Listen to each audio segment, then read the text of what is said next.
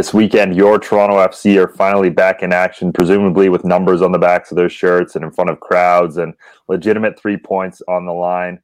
My name is Mitchell Tierney, and you know another MLS season starting. We certainly here at Waking the Red Weekly hope it'll be far more normal than the last few um, for the Reds, considering all the COVID restrictions that have loosened up around the globe. We'll chat about their season opener against FC Dallas, the new kit, Bob Bradley's thoughts on how his team is shaping up, and plenty more.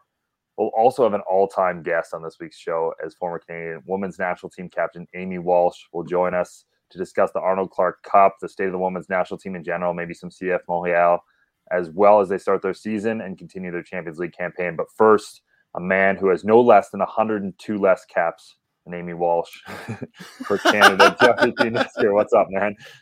I want that on my tombstone. Actually, you know, I didn't get as many caps on the national team as Amy Walsh. I think that that'll be a great way to open my uh, my obit. Um, crazy man, how you doing, Mitch? It's been a it's been a busy week for both of us. Obviously, uh, no Mike today. Um, he has been called to Toronto FC press conference duty. Um, no word yet, Mitch, on whether he's going to try and join us later in the show. I think that's the goal, but uh, you know, we may we may not see him today, but we'll certainly be hearing about what's going on at this Toronto presser. Um, any any guesses as to what what we're going to hear about?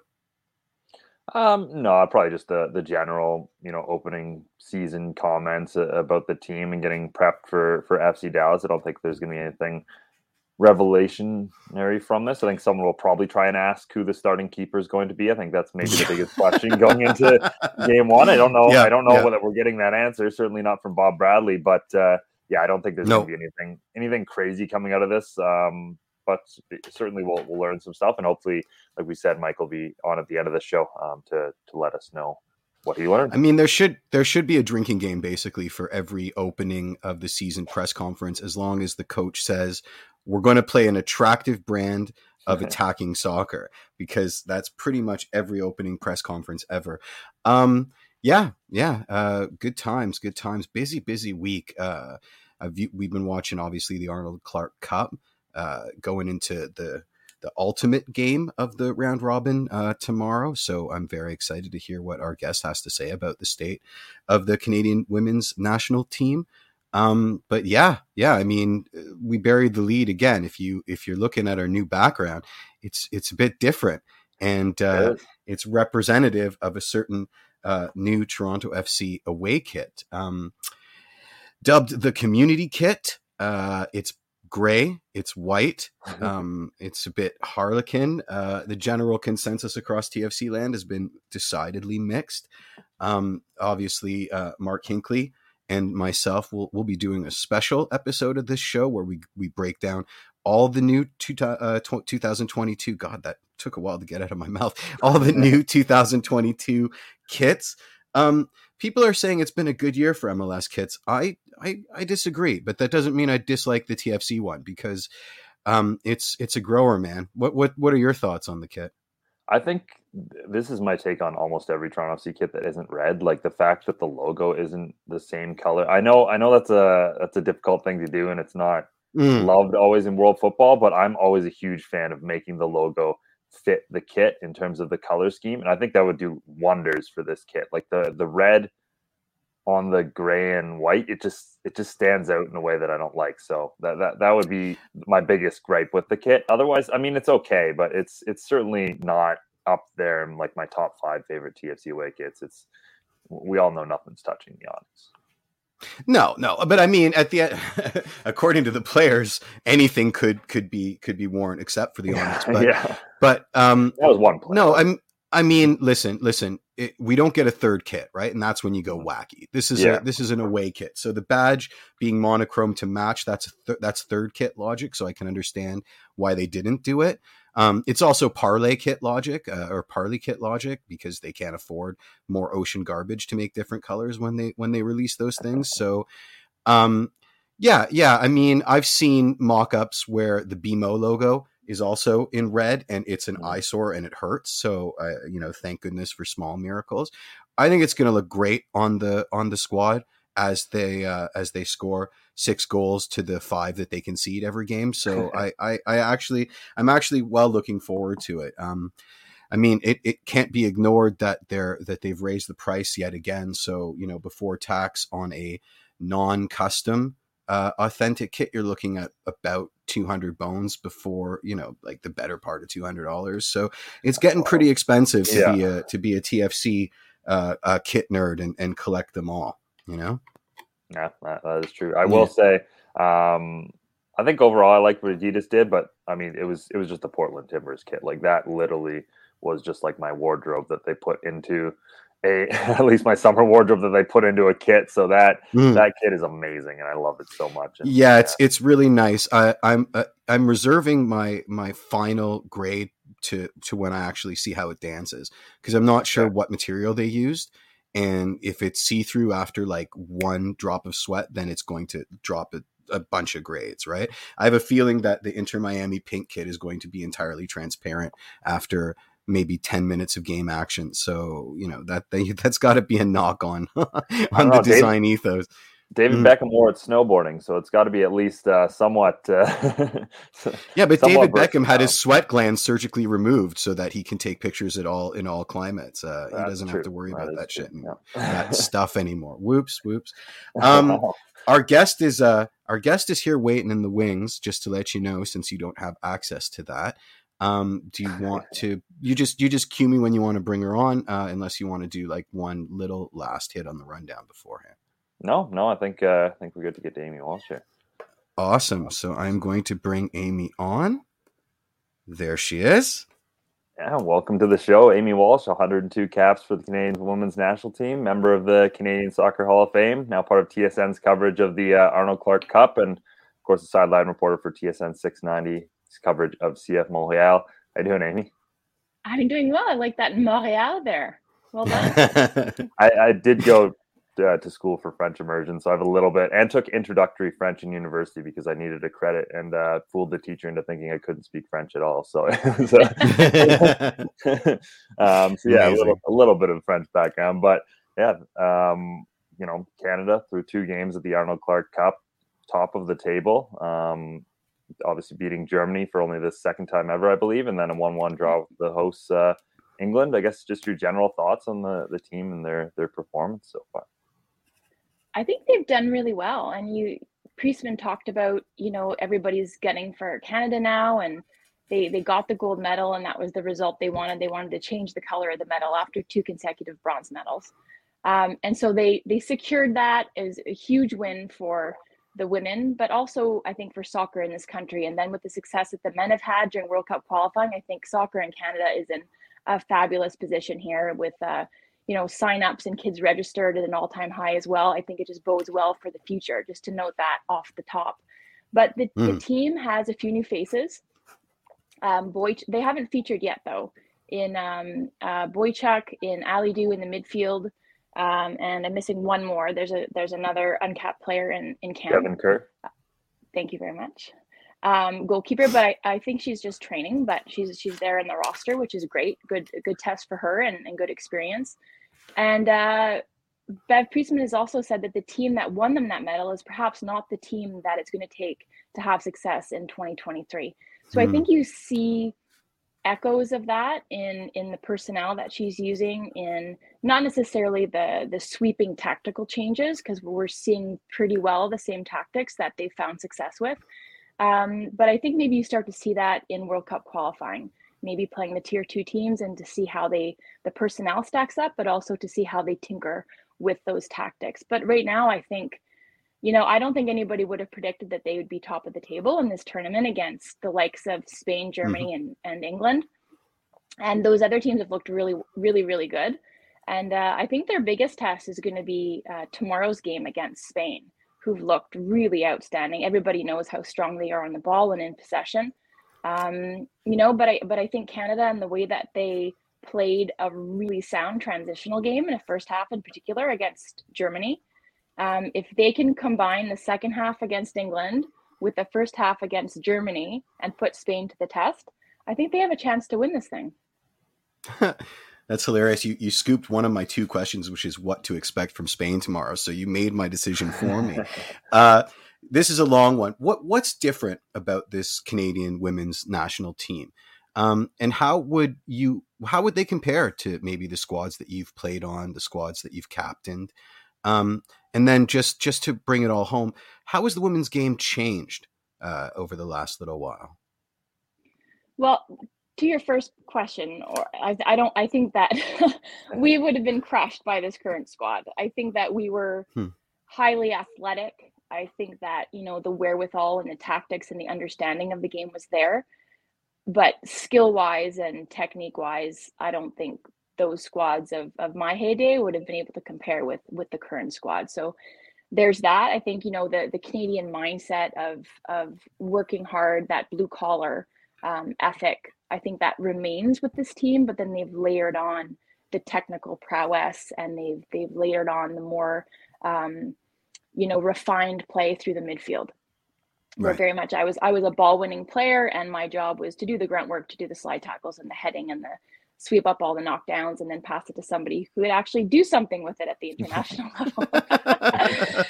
um, and then uh, how the game has evolved, I think worldwide, you're seeing it particularly with with Spain, with the advancement of the professional environment and yeah. having a league, um, a domestic league to to grow in and to really deepen that player pool. And so the rest of the world is essentially catching up to the likes of the US and, and Germany, perhaps, even though they have a great domestic league themselves. Mm-hmm. Um, so I think that's where Canada now, I, I, feel like every soccer chat that I'm on always comes back to this. But it's one of my questions for later. Yeah, yeah. I'm ruining your podcast. I no, don't worry. About we do that enough. You'll never have me on yeah. again. No, no, we do we do it enough to ourselves. Don't worry. no, but I think the to just to, to sum up before we get to no questions that you have left, mm. but I think the evolution of, of the game is such that you you need to have that professional environment so that players are not just hitting the ground running once they get into World Cup qualifying or uh, you know high level tournaments like this where they're tested against top tier European opponents. But you, you you need that development and the investment in the women so that they can compete, so that they don't fall out of that elite. I mean, you look what they've done with the um, three consecutive podiums and and the gold medal. Those are they're yep. they're rightfully at the top. But in order to stay there, then you need to have these players scatter after a tournament like this, and then before they rejoin uh, Bev and that you know the Canadian environment, what are they doing in between? Yeah, yeah. And how can that level be be brought up? So there, there's a myriad of things that have to come together. But you know why why can't there be uh, a female CPL in, in Canada? Yep. Why why is that not possible? You know the way that um, La Liga has you know 16 teams, and not every single men's team has sort of a mm-hmm. partnership mm-hmm. with the women's program. But that that's a good st- good place to start and you look at mexico and how canada fared down there in november in those friendlies yes they were trying a few things out but that's a mexican side that's that's coming along so you look at these yep. world cup qualifiers the out and out winner it's it's not just for kind of the glory of of getting that gold medal you qualify for paris in 2024 absolutely and then the absolutely. runners the runner up and then the third place face off to go to the olympics. So can Canada sort of punch up their their World Cup qualifying and their World Cup performances uh, to match how they how well they've done in the Olympics, which is a which is a thinned out field because only top the top three Europeans make it. Um, and you have you always sort of circle back, or at least I do, to the need for a domestic professional league. Yeah, I caught you on the TSN. I can't remember what halftime show it was, uh, sort of bigging up just how quickly Spain has reached that level. Would you say that they're mm-hmm. the gold standard for from starting from scratch and establishing a female domestic league in 2022? I would say so, but I think um, if I'm not mistaken, I was just taking a look at it now. It, I mean, it's evolved since its its foundation or when mm-hmm. it was mm-hmm. founded, but it was in 1988. Oh, so it's it's a, yeah, it, it, it, it, it's evolved since, and I think that they um, went on strike in 2019, if I'm not mistaken, okay. uh, in order to ratify a CBA to make it more professional. But that it it existed in various shapes and forms since 1988. Oh wow! So I did mean, not know that. That is a fun go. fact. Yeah, yeah. That is a long way to go. I mean, the argument could be made that since 2019, it's an entirely different ballgame, but still, they've had a, a, a relatively long runway. Um, So, I mean, just off the top of your head, would you then say maybe what's happening down in Mexico with respect to the the Liga MX uh, Feminine, I believe it's called? Would you say that Yeah, that would exactly. be the, the gold standard now? Yes, I think so. It, Okay. I mean, obviously the existing men's league, and so if we're gonna, or the women are gonna sort of hitch their wagons to the existing franchises in the CPL.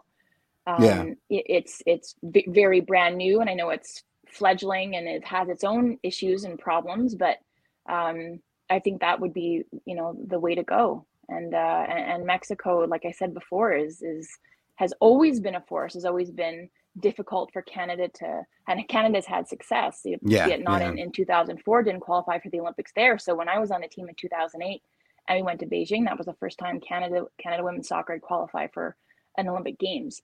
Um, so Mexico is always going to be that sort of thorn, thorn Yeah. in our sides, and uh, and they're just getting better. Yeah. I'm gonna I'm gonna just jump one more because I might as well. you said you had So- no questions. Well, I mean, she- she's you know, you got a whole raft of them. yeah.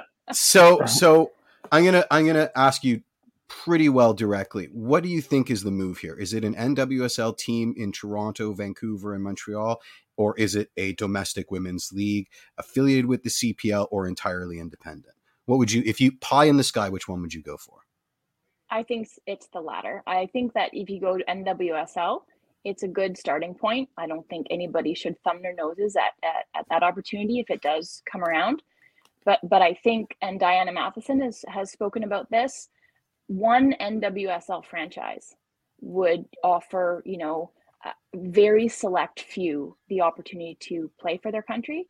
And then also women in managerial positions, maybe referees, support staff, game day ops, all that sort of thing to Canadians, but specifically female Canadians. Yep, Um, yep. Whereas a league, you you not only fulfill sort of or, or tick that box. It, everybody uses that expression. I hate it, but you know what I mean in Mhm. terms of um, making it more wide open or a more vast opportunity for more people. But then you also touch back on what I was talking about with uh, Spain's league. You you're able to really deepen that player pool. Yeah. So what you see now for the roster at this Arnold Clark Cup is is the very it's the upper echelon of of elite soccer in this country. But then if you drop down to sort of tier two or tier three in terms of the players who are available at U Sports, at NCAA, uh, you know, toiling in in Europe, uh, at you know, or, or various other places in the world or Scandinavia, a lot of players in, in Norway and Sweden. Mhm. Um, I think those players after college or whatever they're doing, if they don't get that shot at the national teams, for some of them that means the end of their career. Mhm. And so a, a league like this does, doesn't only mean a promotion, um, promoting these women and visibility for these women, but it means that that pool then just becomes bigger, becomes deeper, and then Canada by default gets better because somebody just because you you're done college at 21 or 22 and you haven't been in the provincial systems or the youth national team systems doesn't mean that your your uh, the way that you're evolving as a player or your development as a player just stops. Yeah. You know you look at Vanessa Gilles as an example mm-hmm. you know she only started playing very late in her teens i think 16 and she's still coming along leaps and bounds Mhm. she's she's fabulous uh, defensively but then on the ball Mhm. her evolution continues so if, if you just just to, to finish up now so if you you give that opportunity you you create places for these women to play then the, the sort of the sky is the limit for how far canada can then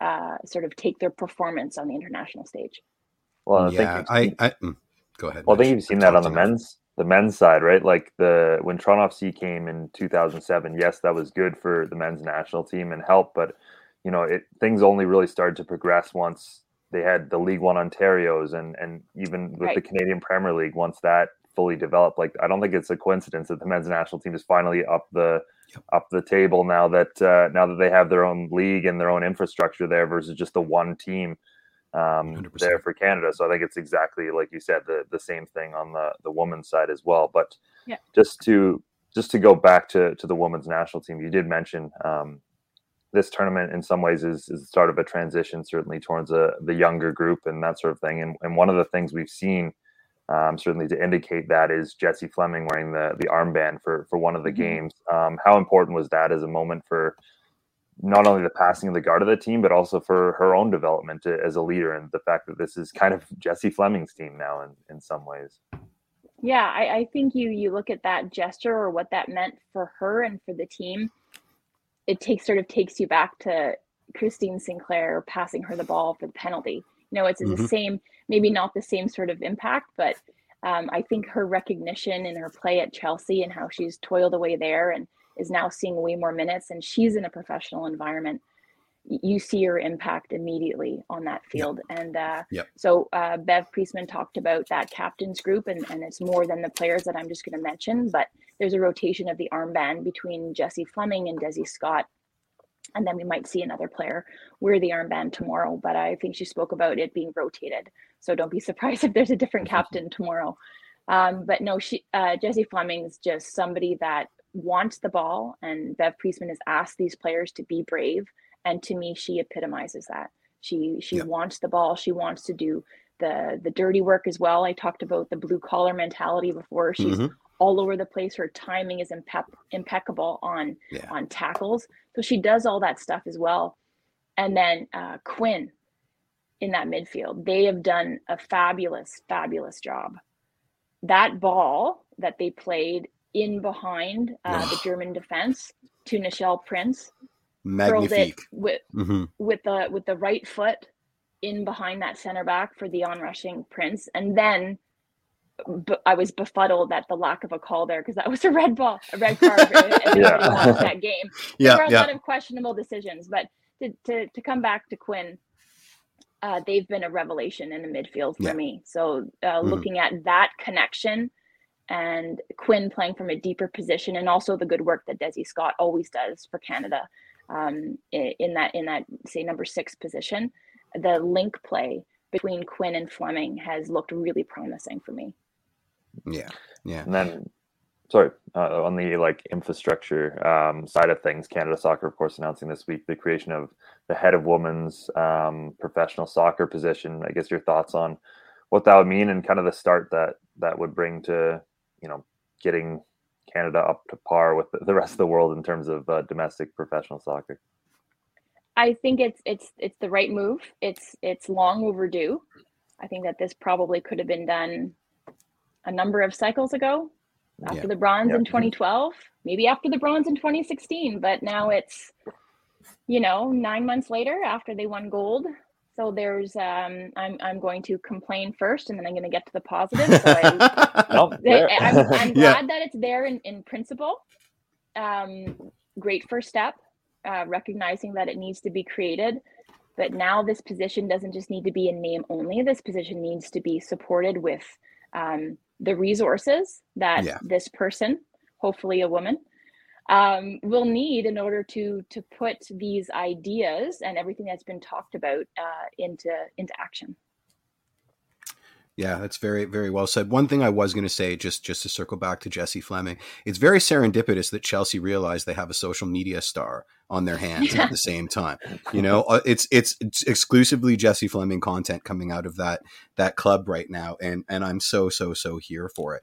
Um, Yeah. It's gonna be it's gonna be interesting because this head of women's professional soccer position. Do you imagine it's going to be more business based or more soccer based? I mean, from my, my day job is in film and television, and half of it is writing grant applications, right? We're lucky, we're blessed and cursed to live in a country that gives us so much government cheddar, but it is a full time job, right?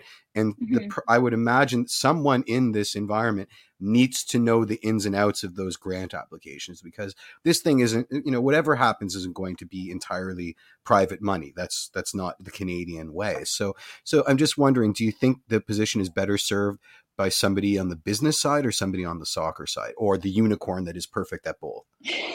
yeah, the idea would be the unicorn that combines both or has Mhm. both in their resume. But I, I suspect that the job, just what you alluded to with, you know, having to request grants and in order to get the money to do the job that you want to do, um, if you if you click, you know, you, you follow the announcement for the, you know, the not the appointment, but the creation of this position, hmm the the litany of um, objectives and um, kind of things that this person needs in order to be hired is mm-hmm. is very wide ranging and to me very kind of bureaucratic. I don't know if yeah. that's even the right word. No, no, it's very. It, I, it I seems, feel you. Yeah. Yeah, it seems to me that it's going to be heavy on that side. So how how many hurdles are going to be placed in front of this person? And again, to go back to my original point, will they get the resources and the support in order to put these things in action if they ever get through the red tape in order to create set objectives? Yeah, yeah, that's the real challenge, isn't it? Mm-hmm. Always, mm-hmm. Perpetually. well, Mitch? Before we let you go, I did want to uh, chat some CF Montreal because it's gonna be quite the busy day for you tomorrow. Actually, between uh, now that the game has been has been delayed, you've got the the women's national team game against Spain, obviously, and then Montreal against uh, Santos Laguna. Yeah, I don't even know if I'm gonna get back in time because I'm gonna be out traveling from Montreal to Toronto, and then you know the the big O as as it is is yeah. uh you know putting the game there is their only option, and then with the roof that can't take much in terms of mother nature you know the game's pushed to tomorrow. So um, i think a few people were tweeting today that it gives montreal um, another day to prepare. And then somebody else with their glass half full also said it also gives santos one other day to rest mm-hmm. you know um, uh, a side who's in season which cf yeah. montreal did contend with quite well down in mexico so we'll see agree yeah yeah I, it's going to be an interesting game i mean santos is kind of your ccl boogie team so it'll be, uh, you know, you're gonna you're gonna come out. The, those guys are gonna come out for it regardless of, of the venue. Um, that's that's it for me, Mitch. Do you got do you got a wrap up question? I, I, guess just your thoughts on the probably one of our favorite signings of the offseason, which or I guess it was a trade for for Alistair Johnston and what he'll bring to to this Montreal side because I think we're we're all quite excited to see that Montreal backline in general. just the fact that it's so close to the the Canadian men's national team one and just the chemistry that that will build. Yeah, for sure. So you know, with Waterman, Miller, and now Johnston coming in, uh, that's going to be pretty incredible to watch, and I'm sure John Herdman likes that a lot as well. Um, but then they signed Rudy Camacho. You know, contract talks broke down in the fall, and that didn't look like he was done with CF Montreal, and he's back in. And then Gabriele Corbo on loan from Bologna, sort of a more right-footed guy who didn't have a great um, showing to me in the first game against Santos, but I think you know they believe that he can offer a whole lot more. Um, and uh, so with COVID, with this delay, I think Johnston maybe checks in, and then uh, Kei Kamara, who has caused problems for you know is mm. really lengthy. Everyone, uh, everyone, yeah, MLS career, and now finally, yep. you know, he he he's wearing CF Montreal colors. And you were you guys were talking about TFC kits. Did you guys see uh, CF Montreal secondary kit? Yeah, yeah, I did. I mean, I'm an Arsenal fan, so I saw it a bunch of years earlier. But, but yeah, yeah. like we can, like we can talk. I mean, our our kit's a bit of a a bit of a disaster. So, so you know, I I am I'm stepping on on tenuous ground. But it's funny that you think that TFC fans don't have we haven't built shrines to Rudy Camacho. He's won us a great many games over the years by consequence. Yeah. So yeah, yeah, secret agent Rudy Camacho. An uneven career and you know, prone to the to the outbursts or flying off the handle and mm-hmm. ill-timed red cards, but he had a really solid season last year for CF Montreal. So if he if that's the Rudy Camacho that they signed, then I'm here for it. And I think yeah. um, Romell Quioto scores that goal that that gets called back on the on the VAR. Heartbreaker. Dubi- yeah. Oh, dubious decisions or just dubious officiating because I think a back pass yeah. that Santos played was then Quioto was called offside, which is another mystery. 100%. Um, yeah, so we can get into that. But I think I think CF Montreal they need the two goals or else it goes straight to penalties. There's no extra time that'll be played. I think that they can do it. I think that they can come up with the two goals. I mean, they're always going to be in tough. Um, but if they can create the chances that they did um, last game and then maybe be a little bit more clinical in the finishing, um, I think I'll see a good result. Yeah, yeah. I'll, I'll close this out. Where do you think CF Montreal are going to end up in the standings this season? I think they do it. I think they. I saw the predictions from the from the pundits. Uh, I think there's one writer who always has them finish dead last, but I think overall yep. the uh, the uh, the the sort of the prognosticating was was quite positive for CF Montreal, and I think rightfully so under uh, Wilfried Nancy, who's um, He's I think amazing. really I well respected uh, by his own players, which is the most important. But I think now he's getting the respect that he deserves, sort of across the league. And uh, I think this team eh, has the capacity to do it. So I think they'll, I think they'll maybe finish. Well, I'll say seventh or sixth, maybe best case scenario. I have them think they'll higher. make- I, you do? Mm-hmm.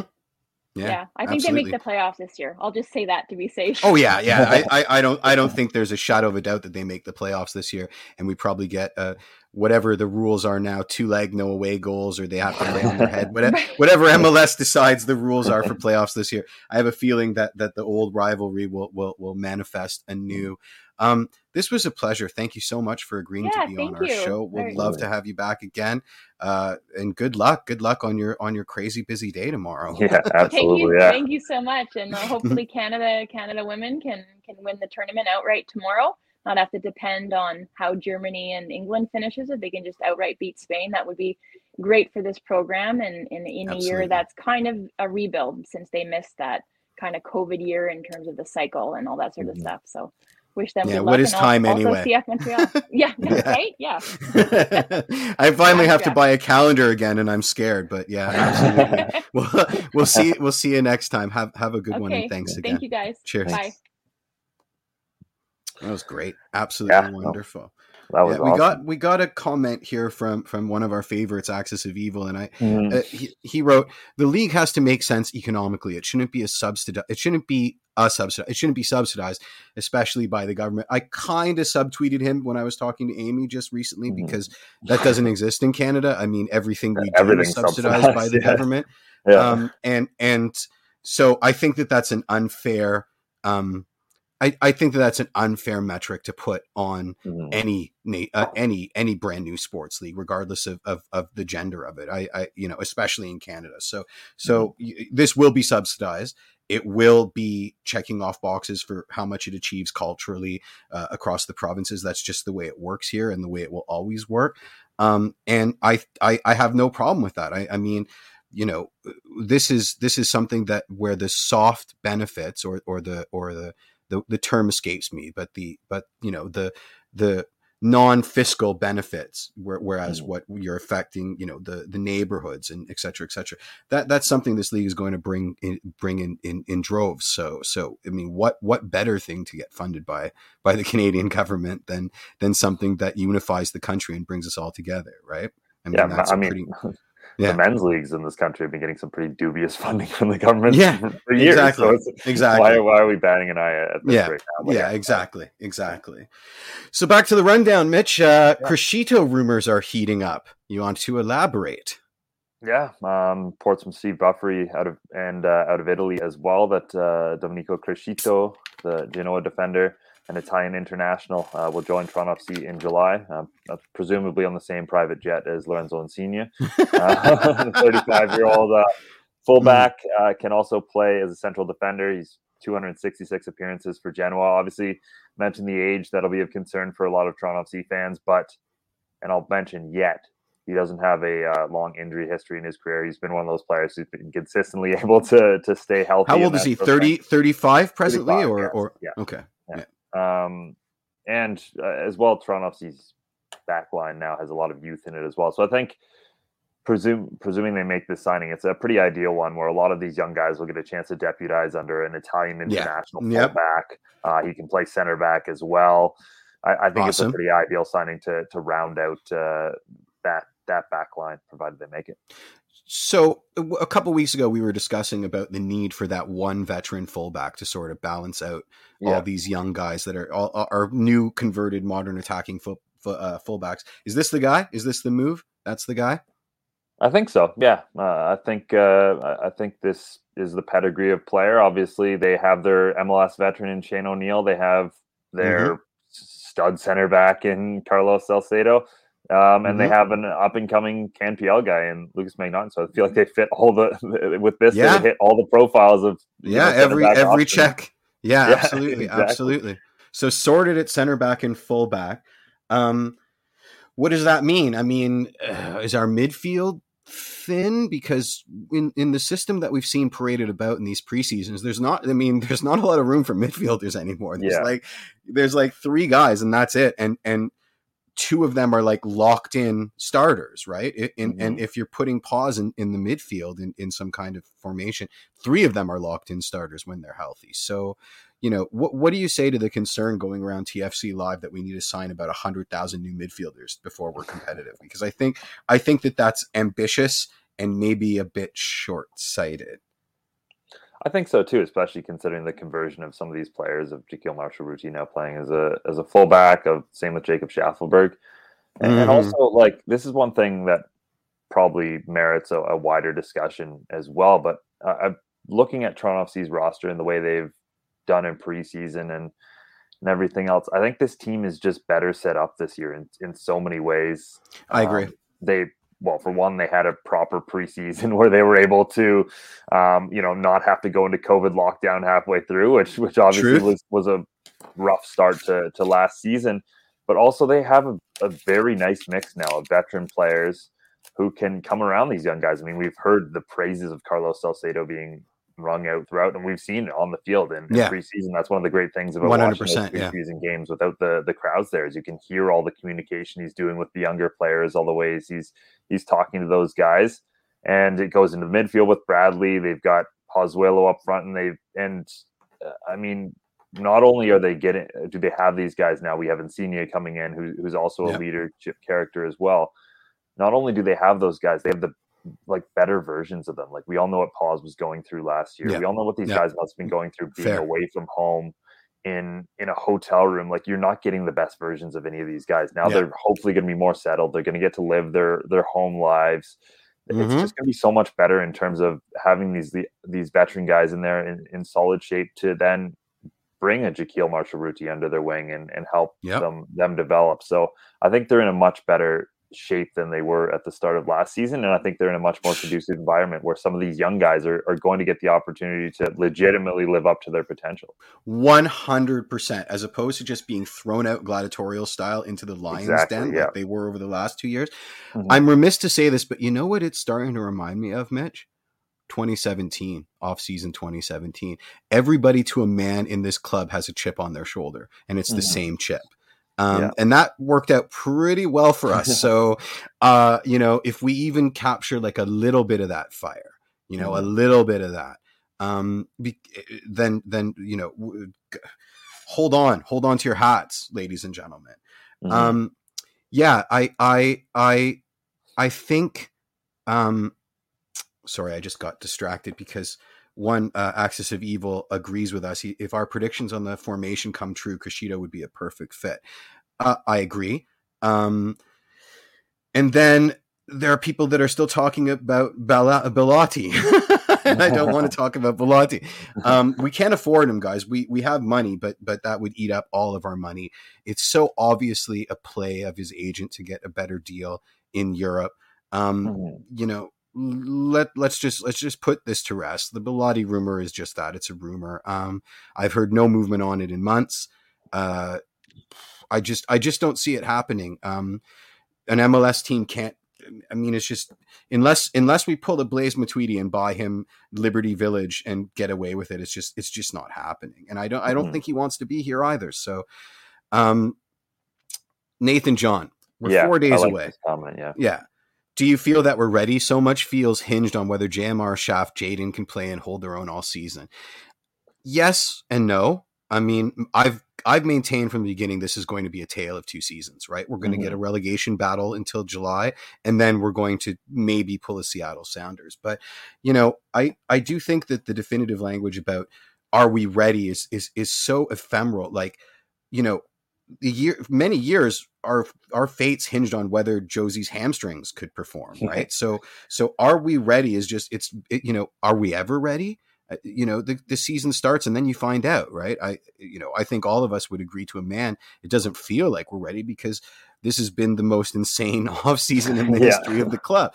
Which so of course, yeah, Something. it- it's saying something absolutely. So of course it yeah, doesn't it doesn't feel ready and and you know until lorenzo insigne walks down that tunnel and and gets a dna test i still don't believe that we actually signed him so so I, what what do you say mitch do you think do you think we're ready or do you think i mean Well, I think uh, I, I think that's almost a good thing. Like again, they do have those reinforcements coming in Insigne and Fair. reportedly Criscito as well. Like they will be coming, and then you know that gives these young guys an opportunity to show what they can do. It gives them a bit yeah. of a runway to you know. There's almost no harm, no foul. If if it works out, then great. You've got these young guys who are, you know, you can still fit into the lineup who are going yep. great and uh, and who have all this confidence now. and if it doesn't go, then you have uh, a Euro winning cert- Italian yeah, international exactly. who can come exactly. in and just start ripping goals, and uh, another Italian international who can fill in for one of them at fullback. Like mm-hmm. I, I, mm-hmm. think it's I think it's honestly a, a, not terrible scenario to be in, especially when you're recognizing that you're a rebuilding club. And um, yeah, I, I do think a lot of the early parts of the season rely on those guys, but I think they yeah have the potential to to do that, and we, you can only find out one way if they're if they're up to those standards, and that's by giving them these consistent minutes, not just one yeah. or two games here and there, but like giving them no. this real opportunity to go with it. And we saw what that did for Shaffelburg last season when he finally it got did. an opportunity to go play. He was probably one of Toronto's best players, if not their best player last season. I agree. I absolutely agree. I mean, we're getting uh, Miles is saying he prefers going in with lower expectations. I mean, the gallows humorist in me will agree with you. It's a lot more fun to make jokes when you're crying inside. Um, and he also says that there's lots of upside, and I agree. I mean, Mitch just just laid it out for us. Uh, we're going to find out a lot about this club in the mm-hmm. in, until July. We're going to find out a lot of things that I think we've we're long overdue to find out about. Um, some of them will be great, some of them won't be so great, but at least we'll know. And I yeah. think that that you really you really can't put that's priceless. I mean, it really is. And and who cares what predicated it? This needed to happen. It needs to happen. Let's let's make it happen. You know. Yeah, and one of those players who unquestionably took a pretty big step backwards last year in Jayden Nelson. I mean, you want to mm-hmm. talk about the start of the season? This guy's yeah bulking on the bench while all of his young teammates are getting it run out, and then never really got a chance until late in the season all kinds of praise about him coming out of TFC preseason. I mean, we saw some pretty good performances. Yeah, we saw some from yeah. him.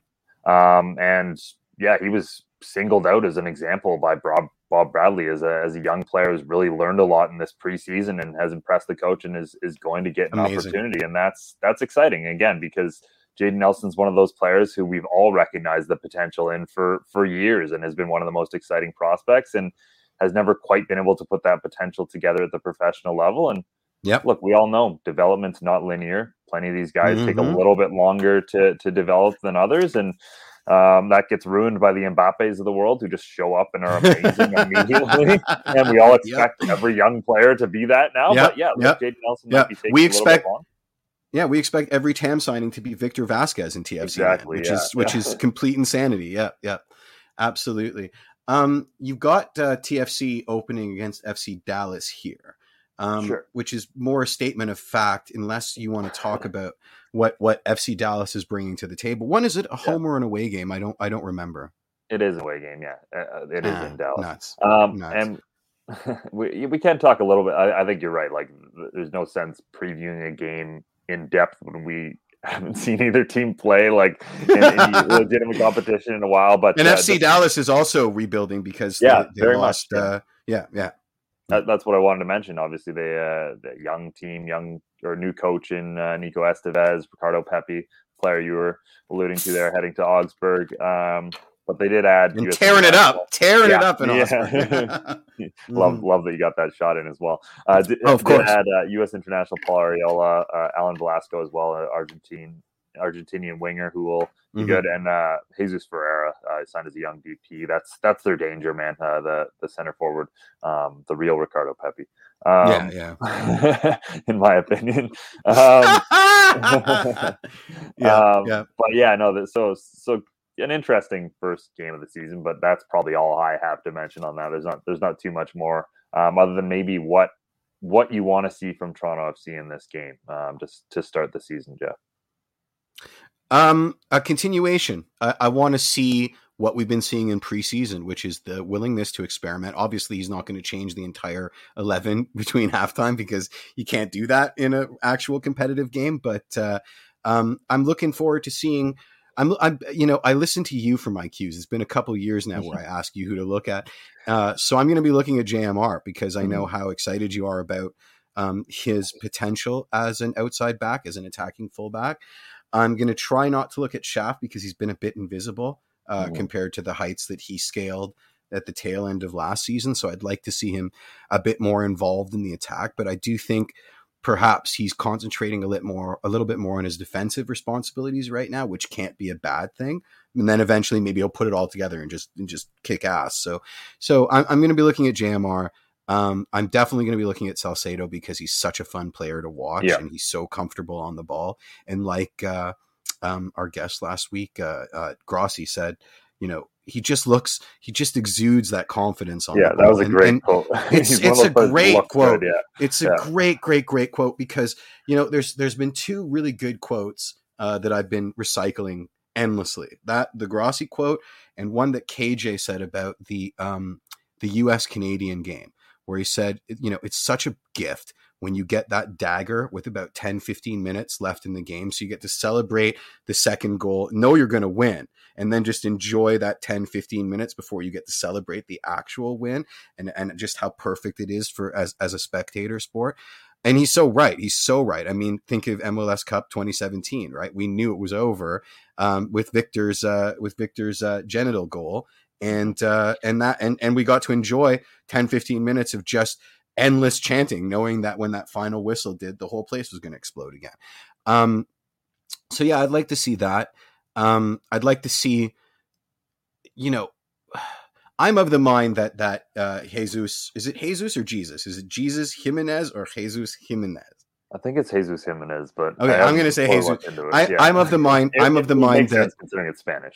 Yeah, I'm of the mind that that that that Jesus Jimenez goal was entirely deliberate and there was no accidents whatsoever. So I'd like to see more of that. Maybe mm-hmm. maybe get on his bike, score score his actual competitive debut as a mm-hmm. bicycle kick or a scorpion kick, just just just to make us love him even more. Um, yeah. What what are you looking What are you looking out for? I think you you touched on almost all of them. Um, well, yeah, I talked for five minutes straight. yeah. mm. um, yeah, between Salcedo and and Jahkeele Marshall-Rutty and and obviously the the new signing up top, uh, Jesus Jimenez or Jesus Jimenez, whichever. We'll, we'll, we'll be corrected on it. But I'm, I'm confident it's Jesus Jimenez. It's La A. It's Jesus La A, man. Yeah, nice. nice. Um, that that's certainly in it for me. I I do want to see the midfield as well as midfield. We barely ever saw operate at, at uh, a high level. And we saw some yeah. really nice stuff between like Pozuelo and Osorio have always had a special connection. And as Osorio gets better and better as a player, like that connection's developed in, even more. So I'm mm-hmm. really excited to see what that that midfield brings this season because I think uh, I think there's a lot of talent in there, and I think that eh, with the guys around them, it's going to be so much more fun to watch this year. Yeah. Um. So so yeah, those are those are a couple of things, and again, all of the young guys like like Shaffelburg's opportunity to to play fullback, which he struggled at a little bit in, in the last mm-hmm. preseason game we were able to see, but uh, that as well. And uh, Jayden Nelson, if, if he gets in, um, his his ability up top, I think there's there's a lot to be excited about and a lot to watch for in this this early part uh, of the TFC season. Who gets the start and goal? I, I have a sneaky feeling it's going to be Bones. Um, so do I. I. I don't really have a concrete reason behind that. I just it just maybe maybe it's just left over from last year where Bones kind yeah. of inexplicably got, got all yeah, inexplicably yeah. got all the starts. Yeah, yeah, yeah, yeah. But I do, I do hope, and I do think Bob Bradley is going to be much more fair in his his goalkeeping distribution this season. Like if if the guy's struggling, like he's he's legitimately going to flip between the two. Whereas you know, obviously there was the the weird scenario where Bono seemed like he could do no wrong last year. Right? Certainly under Chris Armas, at least. I mean, the goalkeeping situation at LFC was was atrocious forever uh, you know, they they they went through keepers like nobody's business. So mm-hmm. uh, I expect him to be a bit more brutal than than yeah. we've seen over, especially over the last year. Uh, as to as to who starts, who knows? Honestly, mm-hmm. who knows? Yeah. I, I, I'm I'm the same as you. I'd like to see New Boy start. I I can't pronounce his last name, but I, yeah, yeah. I'd like I'd like to see. Uh, how did you say it? Randasing? Greg Randasing, Ranjitsingh. Ranjitsingh. I'm going to have yeah. to practice that in front of the mirror. Um, I, I absolutely, I, I think he deserves to get some starts. Absolutely, if not, hold down the the fort at TFC two. He's he's a quality keeper. Again, very small sample size, but I was going to say, you know, you know how I. Yeah, I know. You know, he's my favorite. He's the best goalkeeper I've ever seen. Um, okay, let's talk about. Uh, did we talk enough about the new kit? I think we did. I think we, did. Yeah. So let, us talk Kadin Chung because that, that's one thing we haven't mentioned yet. Uh, mm-hmm. John Molinaro reporting that that's a done deal. Twenty three year old fullback uh, who won the CanPL last year with Pacific FC will join his uh, Toronto FC teammate, or now Toronto FC teammate Lucas McNaughton, former Pacific mm-hmm. teammate. Um, technically a free agent signing, although apparently there's something being worked on between TFC and Pacific to have some kind of yeah, for his, yeah. There, uh, there. I, I, yeah, I don't. I don't want to. I've heard rumblings of it as well, but I don't know the full specifics of it, mm-hmm. and I don't want to. I don't want to dumb it down to something weird like FIFA mandated solidarity payment yeah. shenanigans. But but yeah. it is. It's something along those lines, and it's not nothing. I mean, yeah, you know, the CPL's operated a, at a budget much much lower than the MLS side, so every little bit helps. Absolutely. Um, and uh, it, it, you know, it, Pacific made some mistakes in terms of their in terms of their signing, as evidenced by their cupboards being raided bare by by Forge FC and and TFC. And I, am sure they'll learn from their mistakes. But it's nice to know that the club is going to get something for Kadin Chung because he's a mm-hmm. he's a quality fullback. Um, speedy, uh, he can score. I mean, we've seen it. Uh, mm-hmm. You know, he can score bangers. Uh, yeah. I think he's I think he's a great addition, and I'm I'm happy it happened. Yeah, again, like what's funny is we were talking about uh, i've been talking on the the show for a while about like whichever whichever canadian team figures out first that there's like quality to be had in their own backyard. Never expected so it to be TFC. Never in a million years thought it was going to be Toronto FC. Yeah, I thought, yeah. I thought it yeah. was going to be Vancouver for sure, or yeah. or Montreal. Um, but yeah, never in a million years thought it would be Toronto FC. But I think they've done a, a really good job of getting two of the better players in, in the Canadian Premier League into their system. And I hope yeah. long may this continue because, like I said, not only is this good for Canadian soccer, it's good for TFC if they can. It's great for TFC these guys and, yeah. and proof of concept getting these guys some minutes because yeah, there's some really good players in the Canadian Premier League that are absolutely MLS quality. Absolutely, it bodes so well to the future. I mean, the CPL had to suffer in pretty majorly off off the back of this pandemic with respect to mm-hmm. what they could or couldn't do and the minutes allowed to players. So to see them get their their their deserved comeuppance and be able to jump up a level despite all the shenanigans that that they've had to endure, it bodes well because once we're back to a certain level of of normalcy. I expect there to be a much huger thoroughfare between the CPL to MLS, and yeah. and you know this is this is the first generation. Well i mean joel waterman was the first generation but this is the second-ish generation. Yeah. and i mean if you want to you want a commercial for what the quality the canadian premier league has gotten to at this point like i know yeah that game against cruz azul like look Mm-hmm. That, that is legitimately one of the better teams in the region, and they were able to, at, at, very least, give them a test. And and there was an early part in that game where there were some moments where I was like, oh my goodness, they might yeah. win this. um, yeah, I so, I miss Babouli like crazy. Oh yeah, I really yeah. really did. Yeah, yeah. But, uh, but yeah, certainly, uh, certainly an example of of how far this league has come. Um, mm-hmm. we've we've touched on it a little bit, and and we might be rehashing stuff here, but Jeff, which player are you most excited about this season? Hmm. Hmm. I think JMR. Yeah. I mean, I, I think we can just agree on that. yeah, yeah. I mean, I, have learned I've learned not to not to not to to counter your your shouts when when you're like I'm really high on this guy. I'm like I'm gonna do exactly what Mitch says because that makes me look really really really smart. So I'm gonna say I'm gonna agree with you and say JMR. Um, but you know, just to circle back, I want to see what McNaughton and Chung do.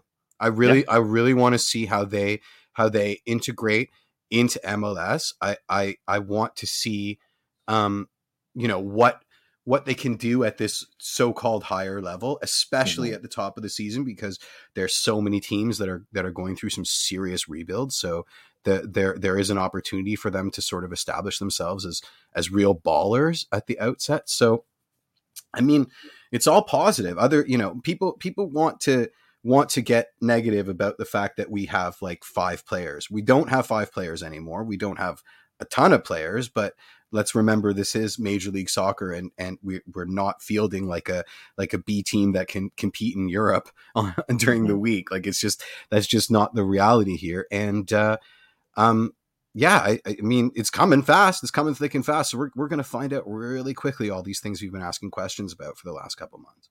Yeah, I think you'll you'll have to forgive me a bit of a hipster pick, but uh, Lorenzo Insigne, I'm kind of excited to, to watch. Who, who's that? Who's yeah. that? Sounds sounds uh, Italian. Smaller, yeah, yeah, yeah. yeah, yeah. Mm-hmm. but the uh, another guy I'm really leg- legitimately excited to watch this year when he returns from injury is is Ayo Akinola. Yeah, um, yeah. When he's been healthy, has been scoring quite a lot in, in MLS action. And, you know, there's a lot of talk, obviously, about the departed Jozy and, and his fight for getting on that U.S. World Cup roster, provided they make it. Mm-hmm. Ayo is going to be in a fight for the Canadian men's national team roster. Yeah, he's obviously been sitting on the sidelines for a while, but you know he's got so much motivation this season. Yeah. Like he's got so much reason to to really have a an incredible campaign, and he's got yeah. now now finally he's got guys around him between Pozuelo and Insigne and um, you know, Jahkeele Marshall-Rutty and, and Schaff on the wings, like the, the service he's going to get is going to be so much better. And yeah, I think this is a guy who's who could potentially have an unbelievable season and is very much the the forgotten member just because he's been so hurt for so long.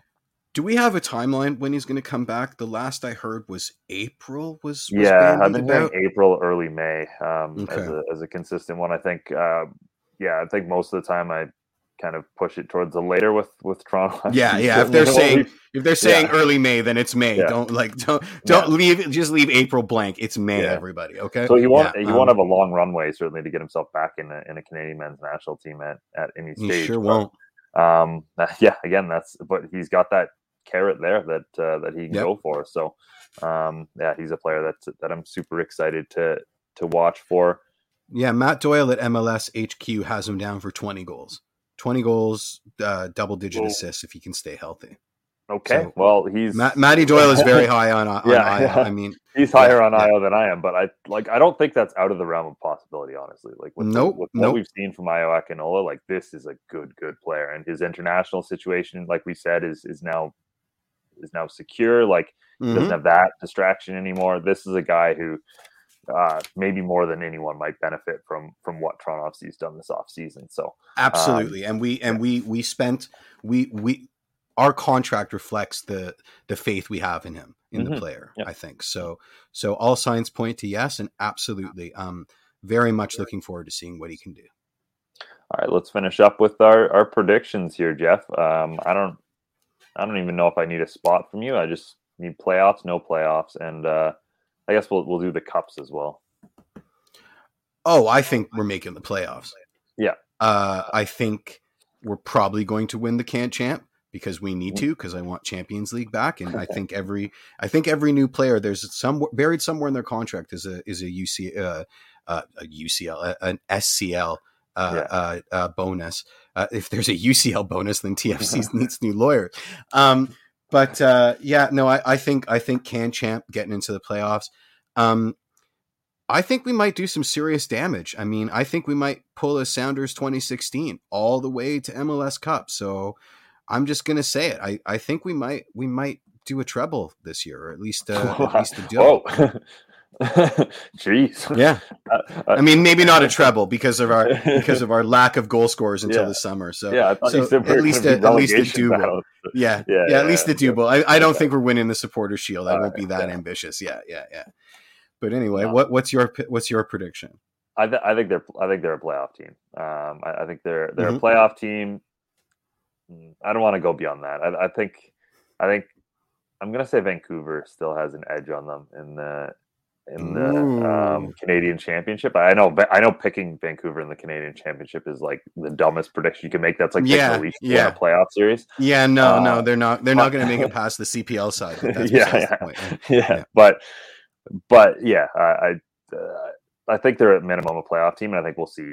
I, I think my my baseline prediction is that Toronto FC is going to be so much more fun to watch this year. Like they're just going to be a fun. I I, I absolutely agree with that. We're gonna we're gonna come on this show with many more smiles this season. Not that we yeah. don't have laughs at the at how rough they were last year, but I think I think we're just going to have a lot more uh, a lot more fun yeah. Uh, on the show. yeah, absolutely, absolutely. Yeah. I, I think the nicknames for all the new players are going to be fantastic. That's that's yeah. something I can definitely get behind. Anyway, awesome. take us out. I'm, I'm ready to go on on the closer here. So sweet, yeah. Uh, that does bring us to the end of uh, this edition of the show. A huge thank you to Amy Walsh for joining us. That was an incredible, humongous yeah, what a guest! Incredible chat. Um, always honored by people like that who are willing to take the, the time to talk to the, the two of us. Uh, what did we do? I know exactly. uh, yeah, I also realized recently that we passed a milestone that I wanted to acknowledge, which is um, that we have 200 episodes in total on the Footy Talks feed. Oh wow, neat. Um, which is pretty cool. I mean, some of those are yeah. obviously some random live panels that we've had nothing to do with, but uh, some of them are a lot of them are also the Footy Talks podcast, uh, Footy Talks with Mitchell Tierney, and then of course 82 mm-hmm. episodes of uh, Waking the Red Weekly or 81 if, and a teaser. 81, 81, really sure. yeah, 81, 81, and a teaser. 81 and nah, a teaser. It's like yeah. the Derby. It's like the Derby thing. You guys can't, yeah, issues, you should not be in charge of naming issues. Some, you got to hire somebody else, right? like your, your, your inclination is, is just terrible. Your naming convention leaves much to be desired. Anyway, 80, here we go. in a movie. Um, yeah, 81 in a movie. Absolutely. Good reference. But, Very good reference but thank you uh, to everyone who's obviously supported me and us. Uh, listened to an absurd amount of hours of us discussing soccer, most of which has been with Ollie Platt in some form, especially the early episodes. But uh, yep, yep. Uh, yeah, it really does does mean the world to, to us. So on behalf of Jeffrey P. Nesker and, and Michael Singh, I suppose as well, uh, wherever mm-hmm. he is in the, the, press conference right now, I'm Mitchell yep. Tierney. Until next Tuesday. And I lost it.